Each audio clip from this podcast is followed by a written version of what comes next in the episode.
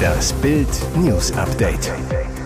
Es ist Freitag, der 28. Oktober und das sind die Bild meldungen Propagandaleitfäden für die Russenmedien. Putin will, dass die Welt das glaubt. LKA ermittelt. Brandanschlag auf geplantes Asylheim in Sachsen. Jetzt sind Brady und Bündchen geschieden. Sie trifft sich schon mit einem anderen. Seit acht Monaten führt Russland einen blutigen Angriffskrieg gegen die Ukraine. Mittlerweile reiht sich ein Debakel an das nächste. Durch Scheinreferenten, Raketenterror gegen die kritische Infrastruktur und Zivilisten und immer neue Drohungen versucht Kreml-Diktator Wladimir Putin noch irgendwie das Scheitern abzuwenden. Wie der Kreml diese Niederlage in Orwell-Manier zum Sieg umerzählen will, zeigen die Leitfäden der Propaganda der Präsidialadministration, die die unabhängige Internetzeitung Medusa mit Sitz in Lettland veröffentlichte und das Portal Decoder analysierte. Und so geben diese fast jeden Tag verschickten Briefings einen seltenen Insiderblick in die irre und isolierte Welt russischer Staatspropaganda. Alles auf Einheit und den Sieg getrimmt. Denn Russland will verhindern, dass sich widersprechende Aussagen in den Medien erscheinen. Widerspruch bedeutet Schwäche. Das Korsett eng, der Kurs klar auf Kremllinie. Die zentralen Propagandalinien dahinter Russland wird stärker, die Spezialoperation führt zu Siegen, Russland wächst wieder zu alter Größe. Nach dem Krim-Brückenkollaps trat laut Leitfaden an die Stelle der empfohlenen Gefühle, Überzeugung und Stolz eine ganz andere Emotion, die erzeugt werden sollte. Hoffnung. Wenn man sonst nichts mehr hat. In wenigen Tagen sollten im leerstehenden Spreehotel in Bautzen Flüchtlinge einziehen. Freitagmorgen musste die Feuerwehr ausrücken. Das geplante Asylbewerberheim stand in Flammen. Unbekannte hatten es in Brand gesetzt. Zuvor hatten die unbekannten Täter Fensterscheiben eingeschlagen. LKA-Sprecher Kai Anders. Im Inneren des Gebäudes kam es zum Brandausbruch. Vier Personen, die im Haus übernachtet haben, sind nicht zu Schaden gekommen. Die Flammen konnten durch die Feuerwehr gelöscht werden. Wie hoch der entstandene Schaden ist, ist derzeit noch unklar. Aktuell sind zahlreiche Polizisten und Experten der Spurensuche im Einsatz. Das Gelände wurde weiträumig abgesperrt. Geführt werden die Ermittlungen vom polizeilichen Terrorismus- und Extremismusabwehrzentrum. Ministerpräsident Michael Kretschmer und Innenminister Armin Schuster sowie die auch für gesellschaftlichen Zusammenhalt zuständige Sozialministerin Petra Köpping verurteilten den Angriff. Das sei widerwärtig, schrieb Kretschmer bei Twitter. Das ist eine klare Aggression gegen alle Menschen in Not und das erschütternde Ergebnis von Hetze. Die Aufklärung dieser Straftat habe höchste Priorität. Die Ehe der Megastars Giselle Bündchen und Tom Brady ist endgültig aus. Das gaben jetzt beide auf Instagram bekannt. Sie wurde zuvor beim Verlassen des Büros eines Scheidungsanwalts gesichtet. Er soll schon aus der gemeinsamen Villa in Miami ausgezogen sein. In ihren jeweiligen Erklärungen auf Instagram schreiben die beiden, dass sie einvernehmlich zu dieser Entscheidung gekommen seien. Bündchen die Entscheidung, eine Ehe zu beenden, ist nie einfach, aber wir haben uns auseinandergelebt und obwohl es natürlich schwierig ist, so etwas durchzumachen, fühle ich mich gesegnet für die Zeit, die wir zusammen hatten und wünsche Tom immer nur das Beste. Brady, wir sind nach reiflicher Überzeugung zu dieser Entscheidung gekommen, unsere Ehe zu beenden. Das ist natürlich schmerzhaft und schwierig, wie für viele Menschen, die jeden Tag auf der ganzen Welt das Gleiche durchmachen. Die Bekanntgabe erfolgte mitten in Bradys 23. NFL-Saison und nur wenige Monate, nachdem der siebenmalige Super Bowl-Champion seinen kurzzeitigen Rücktritt erklärt hatte. Giselle wurde bereits mehrmals ohne Ehering abgelichtet, setzte damit ein deutliches Zeichen. Was Tom Brady aber wirklich ganz und gar nicht gefallen dürfte, laut einem Insider soll sich seine nun Ex-Frau nun von einem männlichen Vertrauten trösten lassen. Bierliebhaber müssen in den kommenden Monaten tiefer in den Geldbeutel greifen, denn es ist flächendeckend mit Bierpreiserhöhungen zu rechnen, das berichtet das Getränkemarkt-Fachmagazin Insight. Es wird sich alles erhöhen, sagte Herausgeber Niklas Otter am Freitag der Deutschen Presseagentur. Dabei gebe es im Unterschied zu den Preisrunden der Vergangenheit keine einheitlichen Zeitpunkte und auch der Umfang der bisher bereits bekannten Preiserhöhungen von Brauereien sei nicht einheitlich. Der Teuerwahn greift um sich. Nach anderen großen Bierherstellern in Deutschland wie der Radeberger Gruppe und Krombacher planen auch die Bitburger Braugruppe und Feltins Preiserhöhungen mit Verweis auf hohe Kostensteigerungen.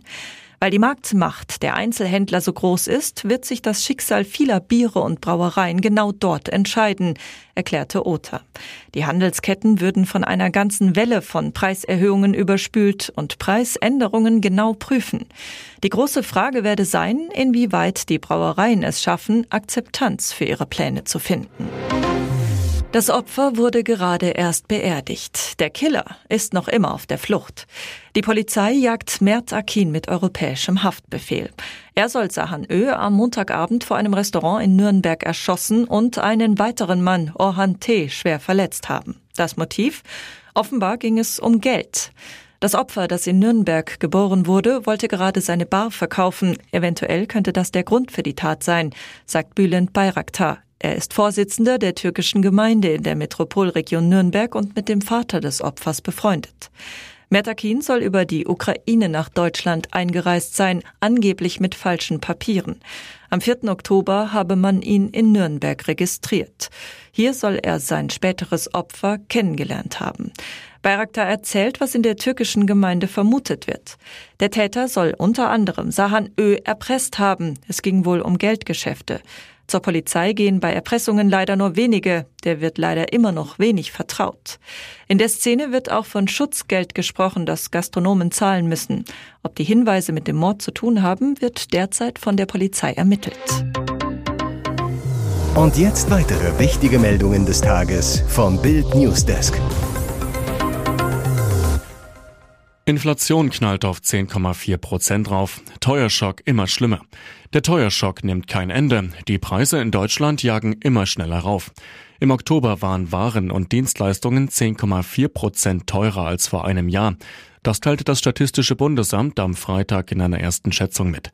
Dermaßen hoch war die Inflation im vereinten Deutschland noch nie. Negativrekord. In der Bundesrepublik war die Teuerung zuletzt im Jahr 1951 vergleichbar hoch. Es ist eine Zahl, die einem das Fürchten lehrt, kommentierte Thomas Gitzel, Chefvolkswirt der VP Bank. Laut Statistischem Bundesamt haben die Preise alleine im Vergleich zum Vormonat um 0,9 Prozent zugelegt. Im September hatte die Inflation die Marke von 10 Prozent erreicht. Treiber der Inflation sind nach wie vor die Energiepreise. Für Sprit, Heizöl und Co. zahlen die Deutschen aktuell 43 Prozent mehr als noch vor einem Jahr. Kanye wollte sein Album Hitler nennen. Nachdem der umstrittene Rapper Kanye West öffentlich Judenhass geäußert hatte, gibt es neue Entgleisungen. Er war einem Bericht zufolge fasziniert von Adolf Hitler. So sehr, dass er sogar sein Album nach ihm benennen wollte. Wie der Nachrichtensender CNN enthüllt, hatte Kanye diesen geschmacklos Plan für sein Album, was 2018 rauskam und schlussendlich Je getauft wurde. Doch Je war nur zweite Wahl, Hitler war die erste. Ein leitender Angestellter, der für Kanye arbeitete, schildert gegenüber CNN schockierende Details. West habe ein Arbeitsumfeld voller Feindseligkeit geschaffen und ausgelebt, weil er besessen von Nazi-Diktator Hitler war und sich nicht scheute, das jedem mitzuteilen. Vier weitere Quellen, die alle mit Kim Kardashians Ex gearbeitet haben, tauchen ebenfalls in den Recherchen von CNN auf. Sie stützen alle Aussagen. Ihr hört das Bild News Update mit weiteren Meldungen des Tages. EU-Gesetz Verbrennerverbot ab 2035. Die Europäische Union hat sich auf ein Gesetz geeinigt, das den Verkauf neuer Benzin- und Dieselfahrzeuge ab 2035 verbieten soll. Damit soll der Umstieg auf Elektrofahrzeuge beschleunigt und die Klimakrise bekämpft werden. Unterhändler der EU-Länder und des Europäischen Parlaments, die beide neuen EU-Gesetzen zustimmen müssen, sowie die Europäische Kommission, die neue Gesetze entwirft, kamen am Donnerstag überein, dass die Autohersteller die CO2-Emissionen bis 2035 um 100 Prozent senken müssen. Das würde den Verkauf neuer mit fossilen Brennstoffen betriebenen Fahrzeuge in der EU unmöglich machen. Die Umweltminister der EU-Staaten hatten sich bereits Ende Juni auf ein entsprechendes umfassendes Klimaschutzpaket zur Erreichung der EU-Klimaziele geeinigt. Die Einigung vom Donnerstagabend beinhaltet auch eine Senkung der CO2-Emissionen für ab 2030 verkaufte Neuwagen um 55 Prozent gegenüber dem Stand von 2021. Hier ist das Bild News Update. Und das ist heute auch noch hörenswert.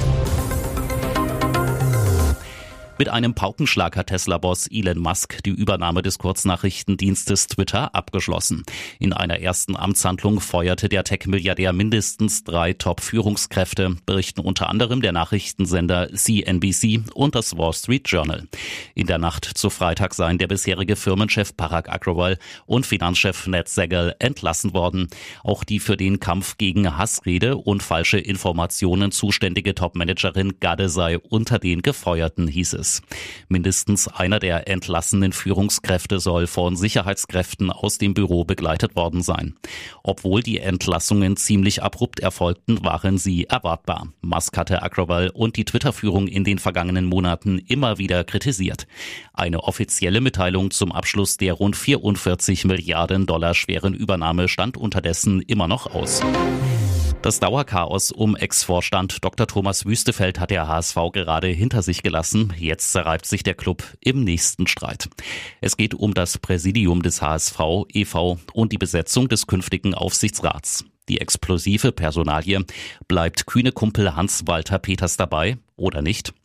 Die Sache ist Verfahren. Präsident Marcel Janssen und seine beiden Vize Bernd Wehmeier sowie Michael Papenfuß vertreten komplett unterschiedliche Positionen. Aber sie müssen ihre Aufstellung gemeinsam dem Beirat präsentieren. Bei der Aufsichtsratssitzung am Donnerstag will der Ex-Nationalspieler drei Kandidaten für das künftige Gremium vorstellen. Um mehr als die Präsentation geht es diesmal noch nicht. Es sind der frühere Capo-Vorsänger Henrik Könke, Blockhaus-Geschäftsführer Stefan von Bülow sowie Erik Bussert, Vorstand von Hauptsponsor Hanse Merkur. Platz machen sollen nach Janssens Vorstellung dafür Dr. Andreas Peters, Hans-Walter Peters und Lena Schumm. Weitere spannende Nachrichten, Interviews, Live-Schalten und Hintergründe hört ihr mit Bild TV Audio. Unser Fernsehsignal gibt es als Stream zum Hören über TuneIn und die TuneIn App auf mehr als 200 Plattformen, Smartspeakern und vernetzten Geräten.